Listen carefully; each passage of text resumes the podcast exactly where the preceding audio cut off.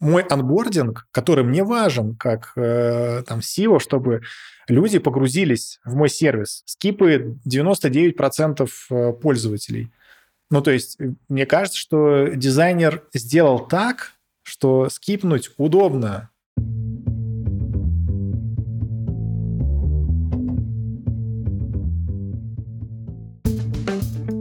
Привет! Я Юра Агеев, и это 281 выпуск подкаста Make Sense.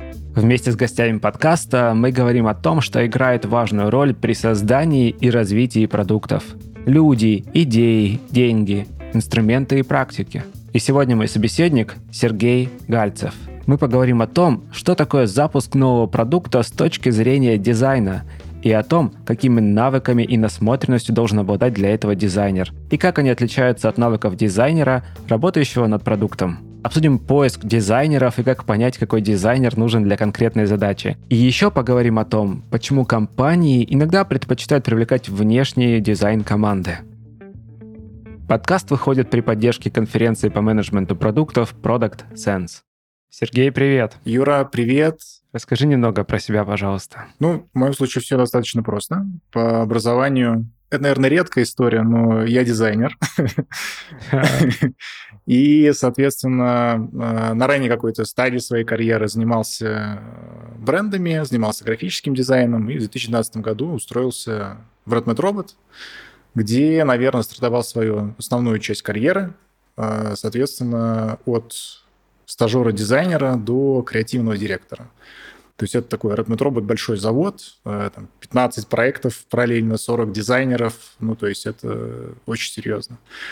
А пять лет назад э, сделал свою компанию вместе с партнером, который называется Mad by Mad. И, соответственно, от э, дизайн-ателье мы дорастили компанию до full cycle агентства. То есть, соответственно, теперь мы закрываем от продуктового слоя до дизайна и до разработки. А из fun fact в этом году выиграли бронзу European Design Awards, и это такой kind of Oscar европейский в области цифрового дизайна. Класс, поздравляю. Да, спасибо большое.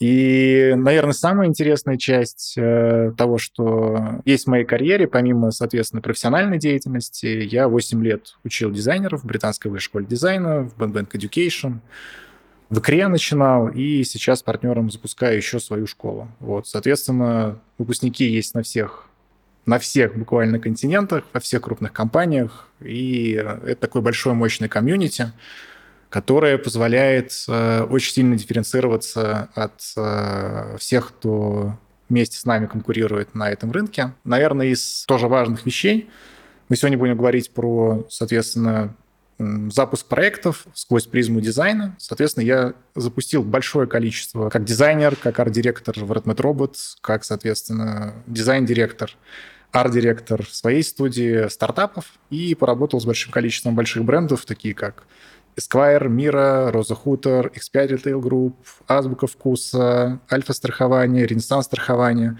Air Baltic, InDrive, Яндекс, Билайн, ну, то есть со всем крупником тоже поработал. Вот, поэтому опыт интересный, опыт кудрявый. Давай скорее, да, это поговорим о нем. Вот э, у нас в этом году вообще так получилось случайно абсолютно, но спикеры просто дополняют друг друга на тему того, что продукт — это всего лишь э, часть того, о чем должен думать продукт-менеджер. Это первая история. А вторая история в том, что мы достаточно сколько уже, пять лет говорим про продуктовый менеджмент и говорим о запусках продуктов через призму продукт-менеджмента. Давай действительно попробуем поговорить, а что такое запуск продукта через призму дизайна, потому что, кажется, это тоже отдельный мир. Абсолютно так, э, все верно. И это другой совершенно мир, и есть совершенно разные дизайнеры в этом плане, и не все дизайнеры одинаковые, как мы с тобой изначально тоже разговаривали предварительно. И тут, наверное, стоит изначально сделать небольшое отступление, то, что вообще продукты в целом запускают и разные люди. то есть есть ну, да. серийные предприниматели, кто просто на потоке делает стартапы, ну, то есть там эти стартапы по-разному финансируются, то есть тут тоже целая большая вселенная, это отдельный, не знаю, архетип, психотип людей. Отдельная категория. Есть стартапы, есть проекты, которые, соответственно, стартуют внутри либо зрелых компаний или даже корпораций. Это тоже я ну, как бы для себя разделяю, потому что на моем опыте, на нашем опыте действительно есть разница даже вот в том, кто запускает и какие команды запускают проекты. Вот, соответственно, в зависимости от этого есть очень разные конфигурации с точки зрения дизайна. Где-то мы говорим о том, что у корпорации может быть и дизайн-система, где-то мы говорим о том, что мы начинаем с нуля, где нет ничего, кроме идеи и какой-то платформы, от которой можно толкнуться с точки зрения там, финансов, э, слэш экспертизы ресурсов. И, соответственно, с учетом всего вышесказанного, конечно, дизайн, во-первых, играет очень большую роль, а во-вторых, действительно, все с ним не так просто, как кажется. Не просто нанять дизайнера, который поможет вам все это запустить. И, наверное, первое, с чего хочется начать, для дизайнера в целом этап, который связан с запуском проекта, называется концепцией. А концепция — это что-то, что лежит между продуктом и дизайном, и это очень важно, потому что в этом случае когда мы говорим про запуск проектов, я, наверное, буду тем, кто топит что дизайн-команда слэш-дизайнер должны работать плечо плечом э, с CEO, с фаундером, потому что именно концептуальный этап, там, где идет некий пинг-понг с мыслями продуктовыми, и в том числе дизайнерскими, он должен быть очень плотным и концентрированным. На следующих этапах, когда продукт уже будет в полете, самолет летит, шасси убраны, все в порядке, такого плотного взаимодействия, на мой взгляд, его быть не должно. Я видел примеры, где хорошо получалось у SEO подключаться и обсуждать с нами в кавычках э, радиус скругления кнопки. но я все-таки думаю, что тут уже SEO, фаундер, ну, тот, кто, соответственно, работает над концептуальной частью вместе с дизайн-командой, должен включаться, заниматься другими задачами. Ну, тоже тема для, не знаю, может быть, какого-то отдельного поворота от нашей беседы. Давай немного обсудим, что такое концепция дизайне потому что это опять такое, знаешь, очень емкое понятие, о котором лучше договориться. Да, окей. Э, я хотел сразу же сделать спойлер, э, что на VC нашей компании, соответственно, есть статья про концепции, большой материал, который мы писали, получается, мне кажется, года, добавим, да, года добавим, два назад. Да. Вот. Э, нужно сделать ревизию, что мы там писали, но там все по делу, насколько я помню. Формально концепция с точки зрения именно работы дизайнера, ну, в нашем случае, это блок работ, который включает в себе wireframe основного сценария ключевого. Wireframe — это макет, да? Да, ну, то есть мы берем, то есть как бы как работает дизайнер, когда вообще занимается концепцией. Дизайн-команда садится, не знаю, плечом к плечу с SEO, с фаундерами, и там какие-то первые наброски того, что должно получиться, будь это мобильное приложение, AR-интерфейс или веб-интерфейс, э, соответственно, на салфетках быстро, с максимально быстрой э, скоростью, с максимальной итеративностью создается какое-то первое очертание того, что должен использовать кастомер, ну или там, не знаю, в зависимости от типа бизнеса, то есть B2B, B2C, Enterprise, whatever. И первый слой – это когда первое очертание продукта у фаундера слэш CEO рождается на бумаге вместе с дизайн-командой. То есть э, если эти, ну, как бы два человека находятся, не знаю, ну, в одном месте, в одном городе, то лучше, не знаю, снять э, коворкинг на определенный срок и, в принципе, делать это даже рядом, плечом к плечу. Э, с учетом того, что последние три года, соответственно, все очень сильно децентрализованные и работают вне офиса, понятно, что это происходит в Миро, в Фигме, Фигме Джеме, ну, то есть такие сессии, где очень быстро с помощью скетчей а, зарождается какое-то самое первое очертание продукта. После того, как эта основа получает опруф, то есть мы, кажется, есть гипотеза, что мы движемся в ту сторону. Вот это так выглядит на салфетке, на бумаге, вот это очертание этого интерфейса. И После этого формально есть следующие два этапа, которые можно назвать концепцией. Первый – это сценарий варфрейма ключевого сценария. Допустим, э, у нас будет карго-перевозка в Латинской Америке, что нам нужно груз А доставить э, в точку Б, допустим. И этот сценарий в варфреймах как раз это будет одной из частей э, концепции с точки зрения дизайна. То есть Warframe — это такой скелет, каркас, чертеж, Это, соответственно, э, сценарий без э, дизайна, без того, как это увидит конечный пользователь.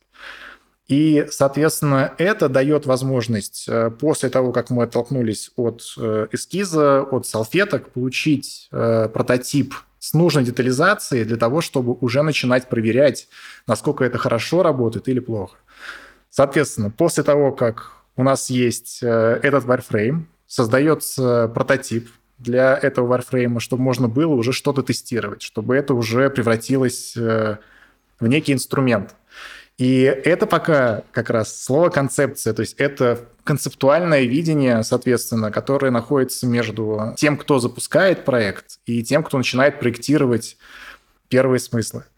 Вот. И Иногда некоторые этапы делаются параллельно, вот, но иногда и последовательно. И, соответственно, после этого этапа либо параллельно, либо последовательно делается визуальная концепция. Это как раз то, как увидит э, интерфейс пользователь конечный. И это, как правило, делается на примере там, трех-четырех э, достаточно разных экранов, чтобы на этом этапе дизайнер мог в том числе посмотреть на некие корнер-кейсы, в которых будет существовать этот, этот интерфейс, и в том числе на некоторые анимации, которые можно, ну, которые будут необходимы, соответственно, в этом интерфейсе. Ну, анимация не ради того, чтобы сделать красиво, а анимации, которые будут э, помогать, соответственно, пользователю э, в, том, в той или иной ситуации. Вот. И в этом случае под концепцией, э, которым мы именно говорим про концепцию, дизайн-концепцию. То есть я здесь осознанно делаю некую границу между той работой, которая была проведена предварительно, когда мы говорим про... Как там, исследовали проблемы, собственно, вот это все. И даже иногда генерировали решения некоторые. То есть да. есть слой до дизайн-концепции, куда можно привлекать дизайнера, используя там в том числе, например, э, там, дизайн-спринт, где можно некоторые э, смыслы структурировать вместе с дизайнерами. А, похожую историю, например, мы делали с ребятами из X5, где нужно было придумать новый продукт, э, в том числе были и дизайнеры. вот, но дизайн-концепцию я этот этап не включал бы. Хорошо. Вообще есть ли место вот на этапе концепции как раз каким-то продуктовым штукам? Думает ли дизайн команда не знаю, о тех целях, метриках, которые там бизнес закладывает, что в этот момент учитывается вообще? Или ничего не учитывается, просто пошли такие, и мы художники, мы так видим. Это благодатная почва для моего ответа, потому что вообще в целом свойства, которыми должен обладать э, дизайнер слэш дизайн-команда, который будет этим заниматься, они очень завышенные с точки зрения э, важности самого этапа запуска. Потому что в этот момент дизайн-команда, как и вся команда, ну, для меня в целом, это команда стартапа. И это определенный mindset, который включает в себя восприятие такого запуска как стартапа, что все в этот момент э, гипотеза нужно иметь э, яйца и принимать э, решения. И, ну, то есть, как бы нельзя быть тем, кто очень сильно, ну, то есть не может принять решение. То есть должна быть точка зрения. Мы говорим про сжатые сроки, мы говорим всегда про деньги, мы говорим о том, что э, проектируя интерфейс, в моем случае чаще интерфейс, дизайн-команда думает про все слои коммуникации, то есть от э, маркетинга, то есть до названия, как, соответственно, кастомеры перетекают из э, лендинга в сервис, что видят в App Store э, Google Маркете, когда скачивают приложение, как с ними говорит сервис, на каком языке, когда они возвращаются обратно, не знаю, в почту, к ним пришло письмо, как оно выглядит, на каком языке оно с ними говорит. Это все про большую зону неопределенности, прежде всего, на этом этапе про очень э, высокую, соответственно, квалификацию, про очень э, дифференцированные компетенции от дизайнеров, которые часто работают уже в самолете, который находится в полете. В самолете, который собирается, да, на лету.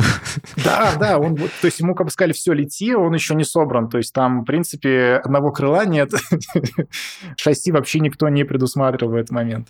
Все гипотеза, очень высокая скорость, э, здоровый перфекционизм, который часто говорит о том, что единица больше нуля, э, и нужно запускать скорее, нужно сделать это быстро. И, э, естественно, очень большим, наверное, плюсом является для Это скорее, наверное, уже в качестве совета. Если дизайн-команда или, например, руководитель дизайн-команды или сам дизайнер еще лучше, если вам так повезет, запускал какой-то свой бизнес, не знаю, ларек с шурмой хотя бы, или там, ну, дай бог, цифровой бизнес, где сошлась финмодель, и человек с изнанки понял, как очень многие вещи устроены ну, в реальном мире на самом деле.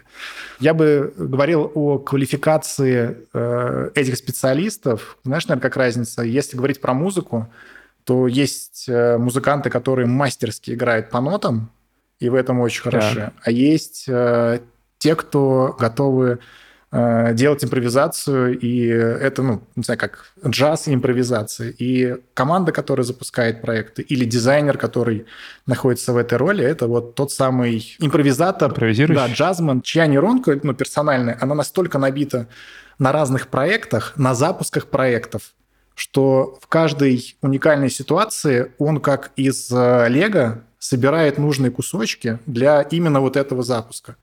Вот, и это очень важно. Почему? Почему это важно? Потому что нельзя запускать новые проекты, опираясь только на опыт работы в одной, в двух компаниях. То есть мы можем поговорить с тобой, раскрыть, в чем разница между командой, которая запускает и которая поддерживает. Давай, да. Как раз набор такого опыта, он позволяет не только сконструировать что-то действительно новое, то есть не рефлексируя только на какой-то глубокий часто, но э, изолированный опыт, ну, не знаю, там, одной индустрии, одной отрасли, одной корпорации, а гораздо более широкой э, палитры. Вот тут, кстати, сейчас подумал, вот сильные изменения в интерфейсе каких-то привычных продуктов, того же такси или маркетплейсов, хотя ладно, маркетплейсы там не сильно там эволюционировали. Ну, короче, они, по моему опыту наблюдений, они происходят после того, как таких продуктов уже сделано много, и потом каким-то эволюционным путем накапливается, собственно, такой эффект, который потом приводит к какой-то революции в этой категории там приложений или сервисов. Это так или нет? Просто это любопытно вдруг стало. Да, это так, и это иногда, э, это может быть чуть сложнее, потому что в целом дизайнеры, которые задумываются над темой, например, какой UX-паттерн мы можем использовать или должны использовать для этой новой задачи, это говорит о том, что дизайнер в этот момент обладает определенным уровнем рефлексии. Не просто решает задачи, ну, то есть там известными им способами, а рефлексирует на тему, эволюции паттернов, э, что мы можем использовать, а что нет, и по какой причине, почему мы для этого проекта не можем вот. да, использовать вот это. Там, потому что, например, наша аудитория, core аудитория, пользуется вот этим, вот этим, вот этим, она консервативна или наоборот. То есть она готова, там, не знаю, она вообще веб-3. Типа можно, можно творить Им ничего не надо, просто, да. Они привыкли. А, слушай, это прям вот эта часть очень любопытная, потому что я давно как раз работал над запусками прям таких айтишных продуктов уже последние там 6 лет на конференции, курсы и прочее. Здесь концепции попроще все. Взял и сделал. Даже Notion можно пойти, в принципе, сработать. А, а вот э, когда прям запускали там некоторые продукты с нуля, у меня иногда вопрос э, был такой, почему именно так? Блин, ну почему именно так? Это же какая-то хрень. Ну, типа, а иногда наоборот. Вау, типа, вот это решение офигенское, вот этого еще не было. Вот мне прям эта часть крайне любопытна, как, как это выбирается. Мне кажется, что в целом, если в команде есть оунер, как ты, кто задумывается об этом, это на самом деле большое счастье. Потому что это, опять же, говорит про определенный уровень рефлексии и глубину, соответственно, заинтересованности в успехе. Ну, то есть это как раз про то, что ты знаешь до винтика, что и как э, устроено в том проекте, который ты делаешь, запускаешь и так далее, и так далее. От дизайнера это требует очень высокой квалификации, такой, что дизайнер может иметь определенный, а, взгляд в будущее, чтобы, к примеру, на этапе запуска обеспечить продукту определенный запас на рост. И, mm. то есть, как бы то, что я проектирую сегодня, после твоей, ну, как бы встречи с тобой, в разработку уйдет в сентябре. И важно, чтобы это не выглядело э, стрёмно в апреле. Да, да, да. И это еще будет жить определенное время и развиваться на рынке. Причем э, руками другой команды в том числе, внутренней. И поэтому угу. дизайн-команда, которая проектирует, соответственно, ядро, запускает проект, ее квалификация позволяет э, иметь некий вижен, на, соответственно, то, как будет выглядеть э, интерфейс чуть позже. Там же, сейчас попробую равновесить в одну сторону, то есть есть э, некий ну, такой в кавычках э, дизайнер-футуролог, это очень опасно, я понимаю, звучит. Zero интерфейс, там вот это все сразу пойдет. Это, кстати, очень важно, чтобы дизайнер, который работал над концепцией, не решал задачи сквозь форм-фактор. То есть у нас была проблема все время на курсе дизайн мобильных приложений британки. Курс назывался «Дизайн мобильных приложений», и студенты в какой-то момент стали решать все задачи мобильным приложением. И я, честно говоря, в какой-то момент ужаснулся. Я смотрю на проект, на проблематику, я такой, это же просто чат-бот в Телеграме может решить. Тут не нужно мобильное приложение со всеми костами. Да, и опыт очень большой опыт дизайнера, который знает, э, что можно закрыть чат-ботом, что можно, где можно использовать э, нейронку, где нам нужно взять некий паттерн из AR и внедрить его, например, в более прикладной интерфейс, там, из серии есть какие-то штуки, которые могут из игр перетечь в пользовательский интерфейс, когда мы открываем. Я тоже так думаю. Я до сих пор считаю, что лутбоксы должны наконец-то где-то появиться. Да, да. Это механика такая. Да, да, абсолютно. То есть вот эта палитра э, знаний и опыта в разных форм-факторах э, и технологиях – это важный поинт. Некая футурология и умение посмотреть, э, у меня есть на эту тему история прикольная, как бы в завтра – это тоже очень классно. Но, с другой стороны, очень тонкое такое математическое понимание, там, в том числе меру бренд-стратегии и пользователя. То есть, например, есть Uber и есть э, Lyft. Вот какая разница так. между ними?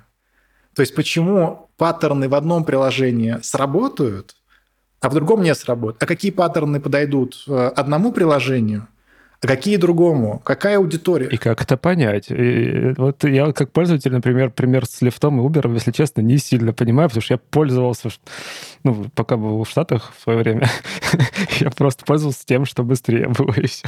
Если говорить про Штаты и про разницу, ну, я скажу свою точку зрения, что Uber, именно про Штаты я говорю, это более luxury э, утилита, а когда мы говорим про э, Lyft, то это такой скорее friendly сервис.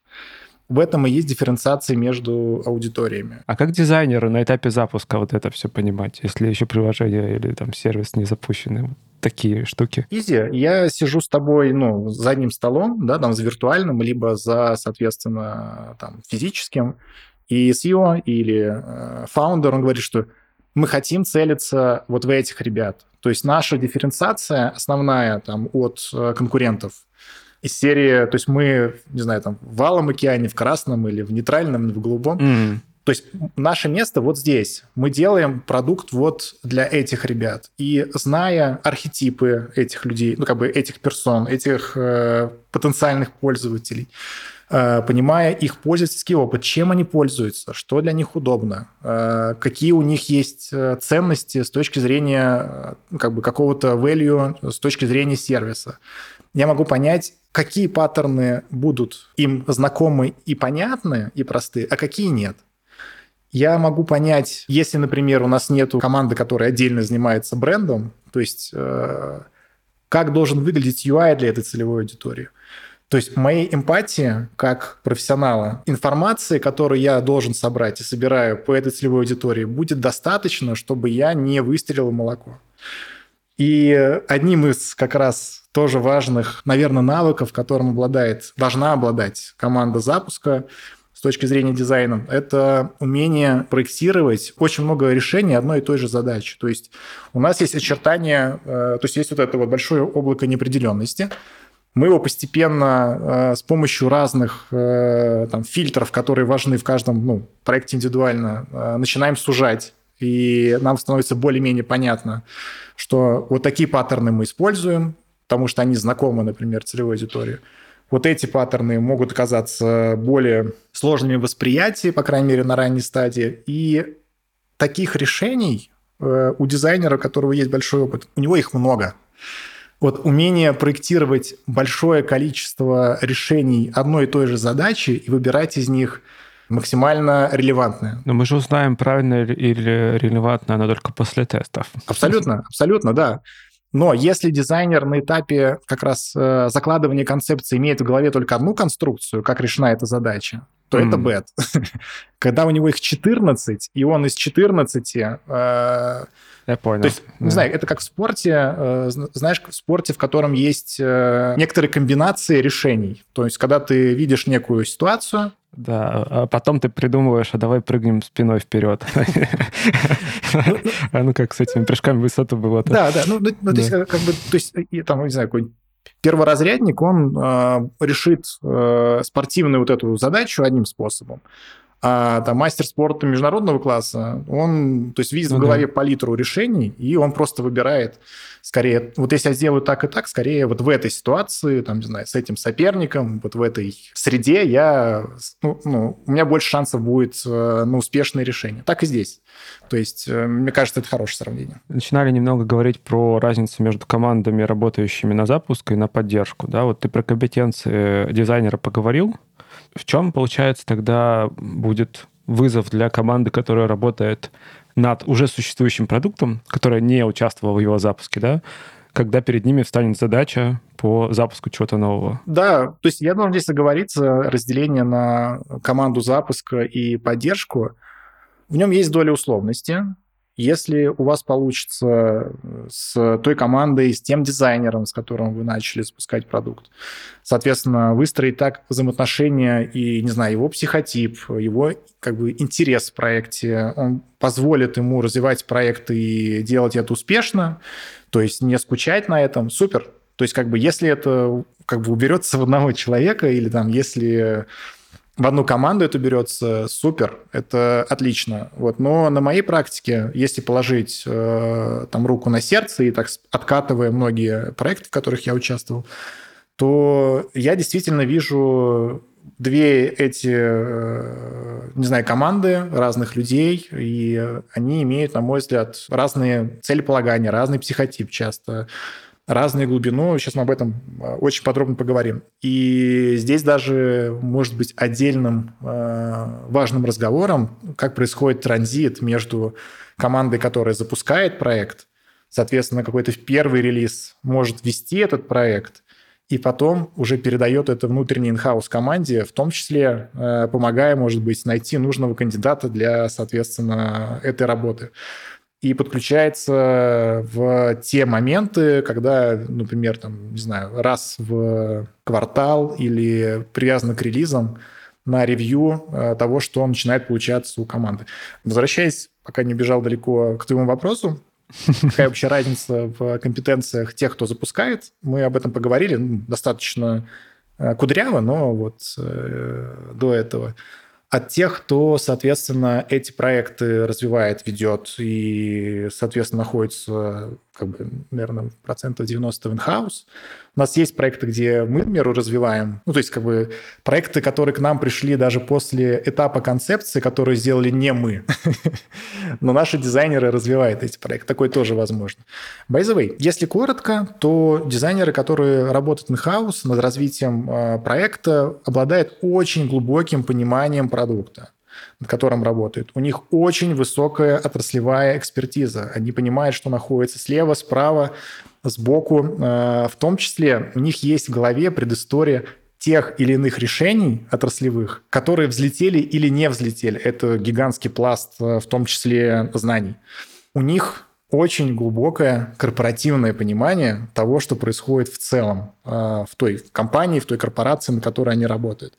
Это часто тоже может иметь значение. Если говорить про чуть детальнее, то in-house дизайнеры, как раз дизайнеры, которые работают над развитием, они чаще унифицируют, они чаще работают по правилам, И если говорить, например, про э, дизайн-систему, они часто развивают дизайн-систему, вот. А дизайнеры, которые работают над концепцией, они скорее закладывают эти концепции, они скорее создают эти дизайн-системы или трансформируют их, если, например, речь идет о редизайне, а не о запуске. Редизайн проектов для меня это тоже kind of запуск. И in-house дизайнеры делают, не знаю, дизайн-ревью, занимаются дизайн-долгом, постоянно улучшают э, перманентно UX э, своего проекта, улучшают процессы, работают над э, улучшением с точки зрения бизнес-требований, которые есть. Скорее разница в этом. То есть эти ребята тоже очень скилловые, но в другом. То есть у них очень большая экспертиза, но именно в том, чтобы унифицировать, делать лучше, но не запускать. Где момент перехода все-таки? Ну, в смысле, вот может ли он случиться для такой команды? Им просто надо начать запускать и начать качать насмотренность? Момент перехода в каком смысле? К, ну вот к запуску. Ну тут э, можно посмотреть на разные ситуации, как вообще приходит к тому, что нужно что-то запускать. Например, есть предприниматель, у которого на основе каких-то наблюдений родилась гипотеза, что вот такой-то продукт будет хорош для того-то, того-то. Он собирает команду, ищет дизайнера. То есть э, часто бывает так на моей практике, что у этих предпринимателей нет э, текущей какой-то команды, которую они могут аллоцировать на запуск. То есть они ищут, ну, буквально ищут команду для того, чтобы запустить этот проект. То есть в этом случае либо они точечно ищут дизайнера, либо понимая, наверное, плюсы и минусы, привлекают к этому аутсорс-компанию, которая, ну, как бы делает это в качестве ну, своей основной деятельности. Мы можем сказать, когда внутри корпорации, внутри зрелой компании есть некий продукт, ну, допустим, произошли некоторые изменения э, на рынке, и теперь все стали работать дома. Исходя из этого, появилась потребность э, там, в корпорации X в новом инструменте. У этой корпорации есть э, дизайн-отделы, которые работают над э, определенной, ну, то есть над текущими продуктами. И тут может быть там две развилки. Первая, просто какая-то часть команды выделяется под запуск нового направления, вот, и там собирается по какому-то, ну, не знаю, там, есть самый толковый дизайнер или там дизайн-лид, и вот ему поручают выполнить эту работу.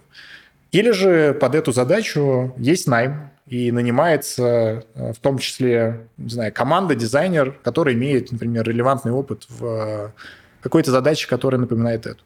Вот мы можем пойти разными дорожками. То есть, э, вот что ты имеешь в виду? Мне вот просто интересно. Тогда получается, что я знаю, что такое происходит. Ну, вот реально, да. Э, много знакомых ребят, у которых есть агентство, которых именно для этого нанимают.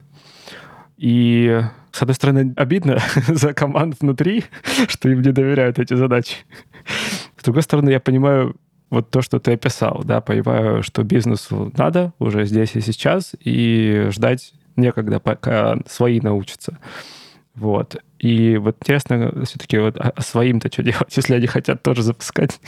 В некоторых компаниях в целом есть э, внутренние студии, которые занимаются как раз нетривиальными задачами достаточно. Но тоже жить в режиме бетономешалки, как живут некоторые агентства, это действительно не подходит всем. Как бы многие не похвалились, что они очень любят э, вот эту вот мясорубку, неопределенность, не спать ночами. Ну, ну как бы на самом деле таких мало. И э, в некоторых корпорациях действительно выделены юниты, внутренние студии, которых есть действительно те дизайнеры, которые как бы им скучно заниматься микрофичингом, э, быть э, дизайнером кнопки, и э, как бы и компании вообще важно таких людей в том числе иметь внутри. В таком случае вообще нет проблем. В принципе, такие команды могут запускать. Насколько я помню, у Твиттера, у один, по-моему, нет, не у один, забыл, называется команда, то есть внутренняя команда, которая занимается вот такими очень сложными штуками. У нас там работал Георг Васников из э, знакомых, очень классный дизайнер. А, кстати, про Твиттер, там смешная история, то, что было очень известное одно из топовых агентств э, Уена международных, как раз Георг, насколько я знаю, он работал в нем. И Твиттер выкупил это агентство для себя. Вот, так что... Любопытно, да. Тут тоже есть о чем подумать. Вот. И если дизайнеру действительно его компетенции то есть, может быть, его не только компетенции, но и в целом, ну, что-то в душе просит создавать новое, ну, вероятно, то есть, честно, не знаю, это, наверное, такая чуть патовая ситуация, мне чуть тяжело рассуждать э, от лица дизайнера, который работает в корпорации, который хочет делать концепции. Я ему... Пусть присылает резюме.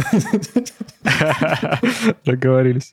Это нас плавно переводит к теме как раз, как понять, э, какие дизайнеры нужны и как их потом найти ты там собственник компании или продукт, который как раз э, вот повезло ему, э, поручили запуск нового продукта, скорее всего, продукт-руководитель. Э, Прости, пожалуйста, я прямо сейчас у меня мысль в голове проскочила, возвращаясь вот, обратно, ну, то есть там понятно, что есть внешние команды, они раскачаны, у них есть в этом опыт, а есть внутренние. У меня, у меня же есть дизайнер, я плачу зарплату. Вот, и я могу его задействовать, но э, я забыл, какой компании был слоган, что человек покупает не дрель, а дырку в стене. Вот, так и здесь. Да-да, это в целом мото jobs to be done. Да. да, то есть как бы просто в этом случае, когда э, нужно запустить и сделать этот этап, это как бы внешняя сила, она позволяет убрать риски, связанные с наймом, что это ну, там, не тот человек будет, риски с налогами некоторые, со страховками. Это, Это правда, возможность да. не переключать текущую команду, возможность э, использовать внешнюю силу как э, такой некий интеллектуальный хаб, потому что когда ты работаешь годами над сложными продуктами, то есть ты работаешь настолько с точечными профессионалами, которые никогда в штат не пойдут в компанию. То есть они настолько состоялись как там, человек, который, не знаю, топ of mind в, не знаю, в сторителлинге. То есть ты не заманишь его mm-hmm. в штат, чтобы он сделал лендинг для твоего продукта. Но mm-hmm. любой как бы хороший э, подрядчик, он имеет доступ к этим кадрам. Или, например, есть такая профессия, люди, которые делают леттеринг для логотипов. И зачем корпорации человек, который будет делать леттеринг для одного логотипа продукта? Хочется, а может, они потом свой шрифт решат выпустить, не знаю. Ну, и шрифтового дизайнера тоже взять в штат, это, ну, как бы это все заказывается на стороне. Вот. Но если, э, соответственно, мы говорим про запуск нового продукта и говорим про комплексность, когда дизайн-команда, она сразу же думает в разных направлениях. И про коммуникацию, и про дизайн интерфейса, и про все остальное, и дирижирует этим тот, кто привык дирижировать и умеет дирижировать. Не то, что он работал, и он молодец, он прямо рядом под боком, этот человек умеет дирижировать таким процессом то в этом ценность. Вот. Да, это был на самом деле частичный ответ, какие дизайнеры могут быть нужны на вопрос. Но давай э, чуть подробнее. Ну, то есть получается, что дизайнеры могут быть нужны очень-очень разные. И еще надо знать, какие именно тебе понадобятся для твоего запуска. Да, так помимо того, что есть э, некая исключительная экспертиза у специалиста или у команды, я еще полностью уверен в том, что часто важно, чтобы это была команда именно, что у тебя с э, этим специалистом или с этими подрядчиками был просто матч. Потому что, э, когда мы говорим особенно про запуск, про какие-то процессы, которые связаны с фундаментальными вещами, нужна команда в широком смысле этого слова. Если говорить про то, как понять, какой дизайнер вам в целом нужен, то ну, я бы сначала, наверное, определился с спектром задач, который необходим. То есть в случае, если мы говорим про запуск... Мне нужен дизайн. Дизайн. Типа спектр задач. Ну просто нет, в смысле. Тут, видимо, еще зависит от компетентности заказчика. В том числе. Даже за словом дизайн скрывается очень много. Я могу вот, например, иметь в виду под словом дизайн, дизайн лендинга. А могу иметь в виду дизайн интерфейса, мобильного приложения, веба. Ну, то есть, короче, емкость тоже очень большая слово. Абсолютно. Мне кажется, что хороший специалист, дизайнер, э, не знаю, дизайн-директор, прежде чем ты приступаешь к работе, он тебя э, с пристрастием э, расспросит о ну, как бы всех нюансах и о всех частях, наверное, задачи, которые у тебя есть. То есть нужен ли на самом деле тебе лендинг? То есть какую задачу ты этим лендингом пытаешься решить? Ну, то есть тут может быть очень много разных развилок. Если мы смоделируем, что человек, которому нужен дизайнер, обладает ну, определенной экспертизой в отрасли, то есть именно, ну, то есть это аналитик или продукт, или э, head of product, или это разработчик, то в целом я думаю, что мы можем прежде всего задать э, там какое-то количество вопросов, ну, то есть типа из серии, что нужен дизайнер на какой-то существующий проект или на запуск проектов. Если э, на запуск проектов, то у того, кто запускает, есть некая платформа, допустим, в виде хотя бы бренда, в виде идентики, в виде дизайн-системы. Угу. Или этого нет. И вот уже в зависимости даже от этих двух вопросов профиль э, того дизайнера, который лучше решит э, эту задачу, он, он будет разным. Mm. То есть, например, человек, который нужно, не знаю, через месяц закинуть на Product Hunt уже что-то, чтобы получить какой-то отзыв. И э, у нас нет времени, например, на работу с э, стратегом, э, на работу с брендинговым агентством. У нас есть э, месяц э, с разработкой для того, чтобы уже выпустить первый прототип. И нам нужен мультидисциплинарный дизайнер, если у нас бюджет, не знаю, заточен только на одну персону. То есть дизайнер, в чьи компетенции входят как навыки в графическом дизайне, так и навыки в цифровом дизайне. Еще и в брендинге получается. Ну, хоть даже не то, чтобы прям думать о бренде, но стиль выдержать хотя бы там единый. Да, и это очень... То есть я же начал нашу беседу с того, что я по образованию графический дизайнер. И там до digital карьеры я делал, в том числе делал бренды. И вот эта мультидисциплинарность либо дизайнера, либо команды, она позволяет как раз э, такие проекты э, и запускать, потому что даже внутри некоторых корпораций новые проекты требуют другого и позиционирования, и другого, как бы... То есть, несмотря на то, что это бренд X, Теперь, конечно, бренд X говорить э, в свете последних событий. Да, это Твиттер еще. Сорян. Ладно, бренд Y тогда. Вот. И э, несмотря на то, что это бренд Y, то есть некоторые э, новые, соответственно, проекты этого бренда, они могут, они должны, то есть не могут, они должны выглядеть по-другому. Они там, не знаю, как, э, допустим, что-то для детей от этого бренда и оно другое должно быть. И та команда, либо тот человек, которого вы будете искать под такую задачу, он должен уметь в это. И не все, кто умеют э, волохать пиксели в Figma, умеют в... Да. Смешно. Да, соответственно, не умеют в создании как раз э, того ядра, э, с которым надо стартовать. То ядро, которое там родители поймут. Тех детей, кому они будут продавать потом этот проект. О, блин, это как глубоко все это. Естественно, как любая деятельность человека, дизайн это, конечно, у дизайна в целом еще и очень глубокая история. То есть digital, он же вот сколько ему?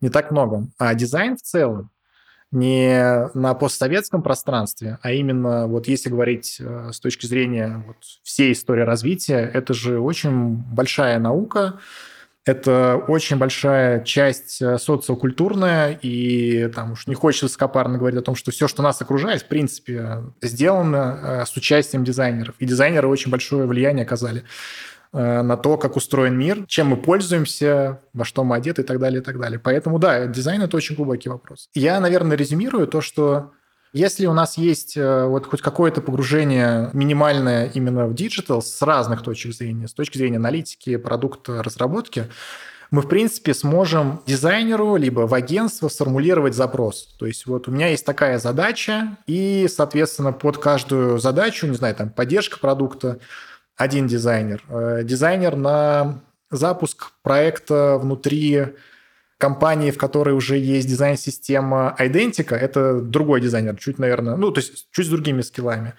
А запуск чего-то нового внутри корпорации, внутри компании, либо вообще просто что-то новое, просто есть э, деньги попробовать, это, ну вот да, это супергерои или суперкоманды, то есть у них вот еще более э, вот эти щупальцы, как у осьминогов, еще больше просто.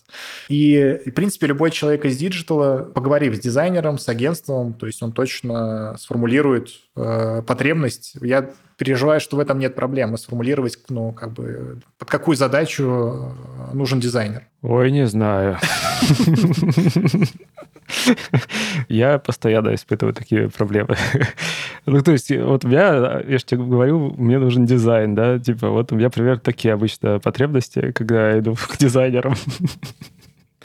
Ну, я не очень опытный заказчик в дизайне. Наверное, я бы, наверное, так выстраивал. Если совсем нет компетенции, нет опыта, может быть, формулирования э, задач либо требований к дизайнерам, э, я бы попробовал сметчиться на уровне А, портфолио и коммуникации, то есть есть вот какое-то количество кандидатов. А Б, я бы посмотрел, э, то есть я вообще смотрю по диагонали портфолио дизайнеров, ну, наверное, у меня очень высокая насмотренность. Я достаточно быстро могу выбрать, с кем интересно пообщаться. Но когда я смотрю фигму, когда я прошу дизайнера показать фигму и рассказать мне, как там у него все устроено, и здесь, мне кажется, даже невооруженным взглядом человеку, который ищет дизайнера, станет понятно. Этот человек э, дизайнер, он дизайнину рисует или проектирует, э, ну, действительно занимается проектированием, и это проектирование скорее носит инженерный характер. Вот. И это, мне кажется, может стать в том числе некой лакмусовой бумажкой э, для тех, у кого вот этого опыта э, взаимодействия с дизайнером и с постановкой задач не так много, как у нас. Посмотреть портфолио, пообщаться с точки зрения коммуникации и попросить раскрыть фигму и рассказать про проект. То есть можно задать вопрос, а как была сформулирована задача у тебя? А как ты ее решал? Mm. То есть ты смотрел референсы или просто вот из головы накидал сразу же?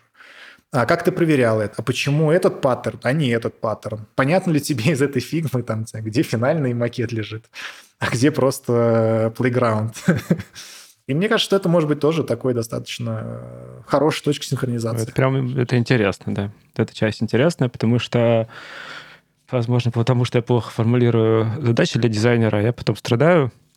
Но уже во время работы видно, когда человек не думает о чем-то, когда он не загрузил в себя контекст не знаю, бизнесовый, и проектирует вот там знаю, UI, UX э, таким образом, что явно ну, вот есть промахи о которых можно было бы догадаться, подумав чуть-чуть времени, как-то взяв за точку отсчета тот бизнес, над которым ты работаешь. Все. Ну, вот так.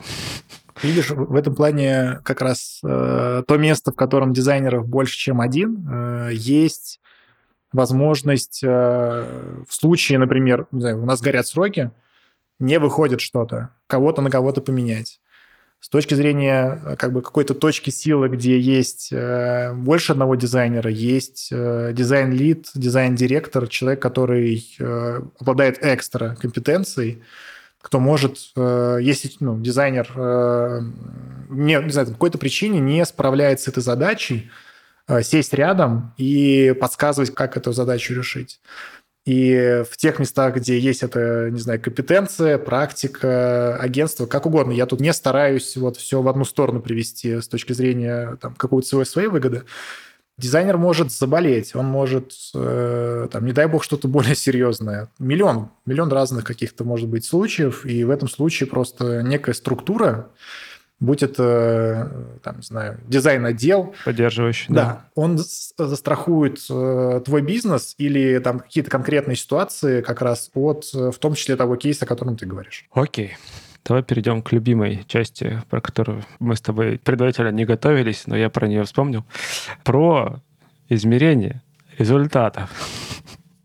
Как нам понять, что это все сработало или не сработало? Во-первых, я сторонник, наверное, того, что вообще все, что можно измерить, нужно измерить. Вот можно ли дизайн измерить? А? Ну вот ну, как? Особенно дизайн-концепцию.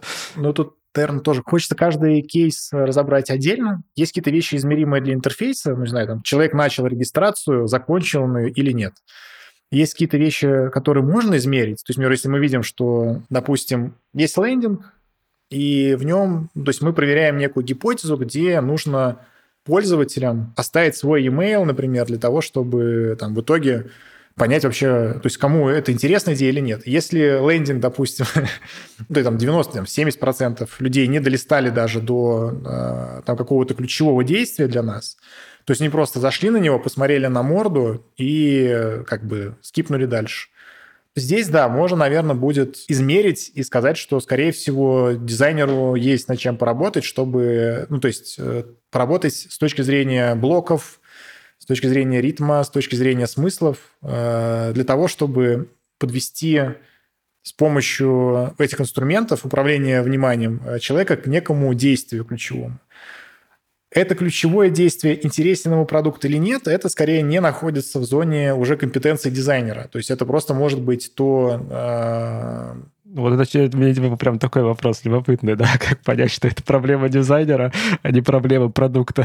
Может, хрень придумали базу. Да, да. Я, я бы измерял просто то, что логично измерить с точки зрения дизайна. То есть из серии, если я захожу в приложение, и мой анбординг, который мне важен как э, там SEO, чтобы люди погрузились в мой сервис и пролистали анбординг, скипает 99% э, пользователей.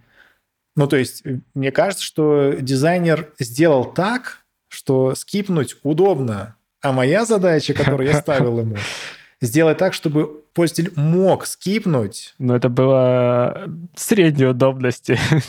Да, чтобы это не было дедлоком, что я, то есть не обязательно нужно пройти вот, э, соответственно, анбординг.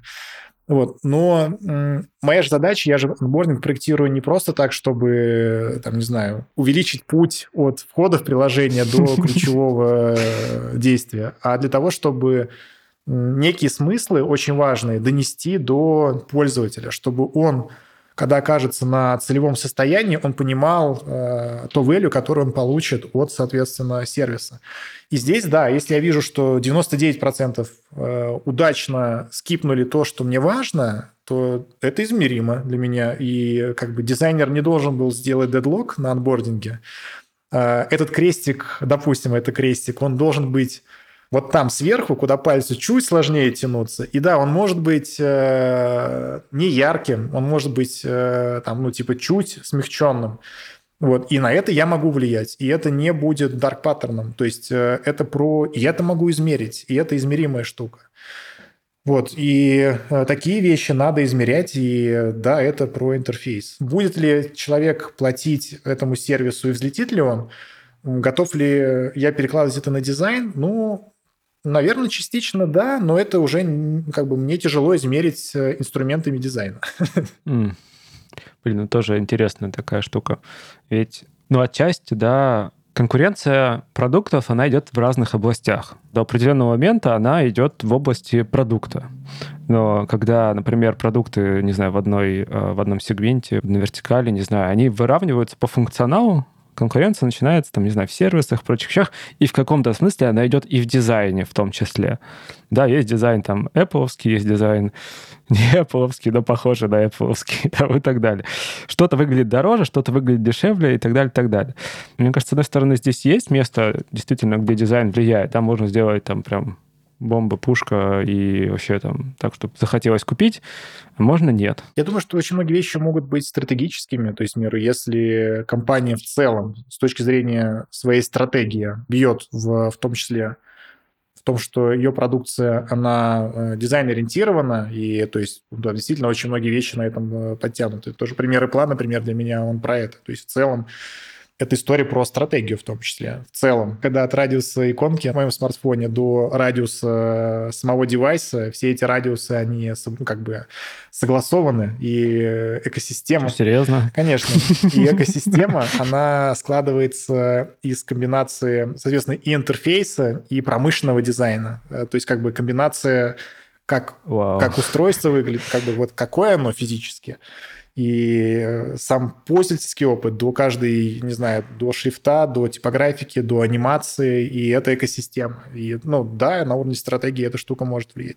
А, ты еще говорил про измеримость, а я вспомнил пример, который, мне кажется, важно рассказать, про неизмеримость дизайна, но про влияние на продукт в том числе. И это скорее про то, что э, дизайнер, который в момент запуска находится вот прям ну, локоть к локтю к тому, кто запускает, к SEO, либо к фаундеру, все задачи, которые есть в этот момент у э, стартапа, проекта, они решаются людьми с разной компетенцией.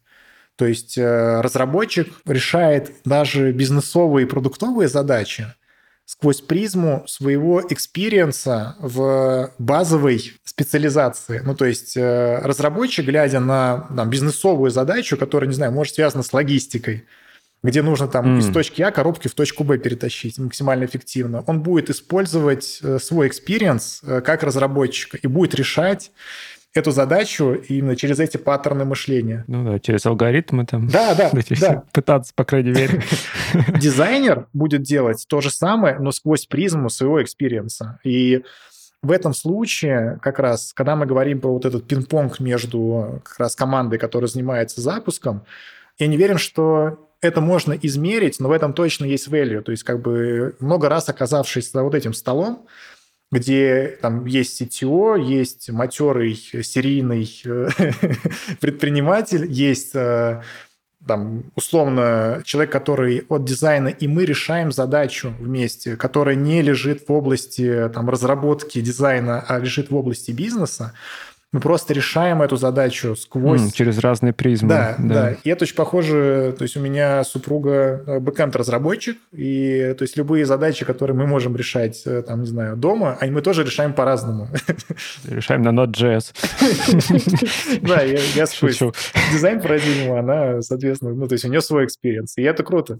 И я думаю, что эта штука, как какой-то контраргумент, неизмеримый, но он точно про как раз общий успех или неуспех. Класс. Я считаю, это отличный финал нашего разговора, закольцовывающийся к вопросу того, что продукт — это не, не только продукт-менеджмент, но и все, что участвует в процессе создания, имею в виду дизайн, там еще есть финансы, операционка и прочие штуки, но сегодня, мне кажется, мы очень классно поговорили за дизайн. Да. Сергей, да. спасибо тебе большое. Юра, спасибо очень тебе, интересно. очень душевно. Спасибо. Класс. До встречи. Пока-пока. Да, пока. Это был 281 выпуск подкаста Make Sense. Сегодня вы слушали Сергея Гальцева и меня, ведущего подкаста Юру Агеева. Если вам понравился выпуск, и вы считаете информацию, которая прозвучала полезной, пожалуйста, поделитесь ссылкой на выпуск со своими друзьями, коллегами, знакомыми. Оставляйте комментарии и ставьте лайки в сервисах, где слушаете подкаст. Это поможет большему количеству людей узнать о том, что он существует. Спасибо, что были с нами. До следующего выпуска. Пока.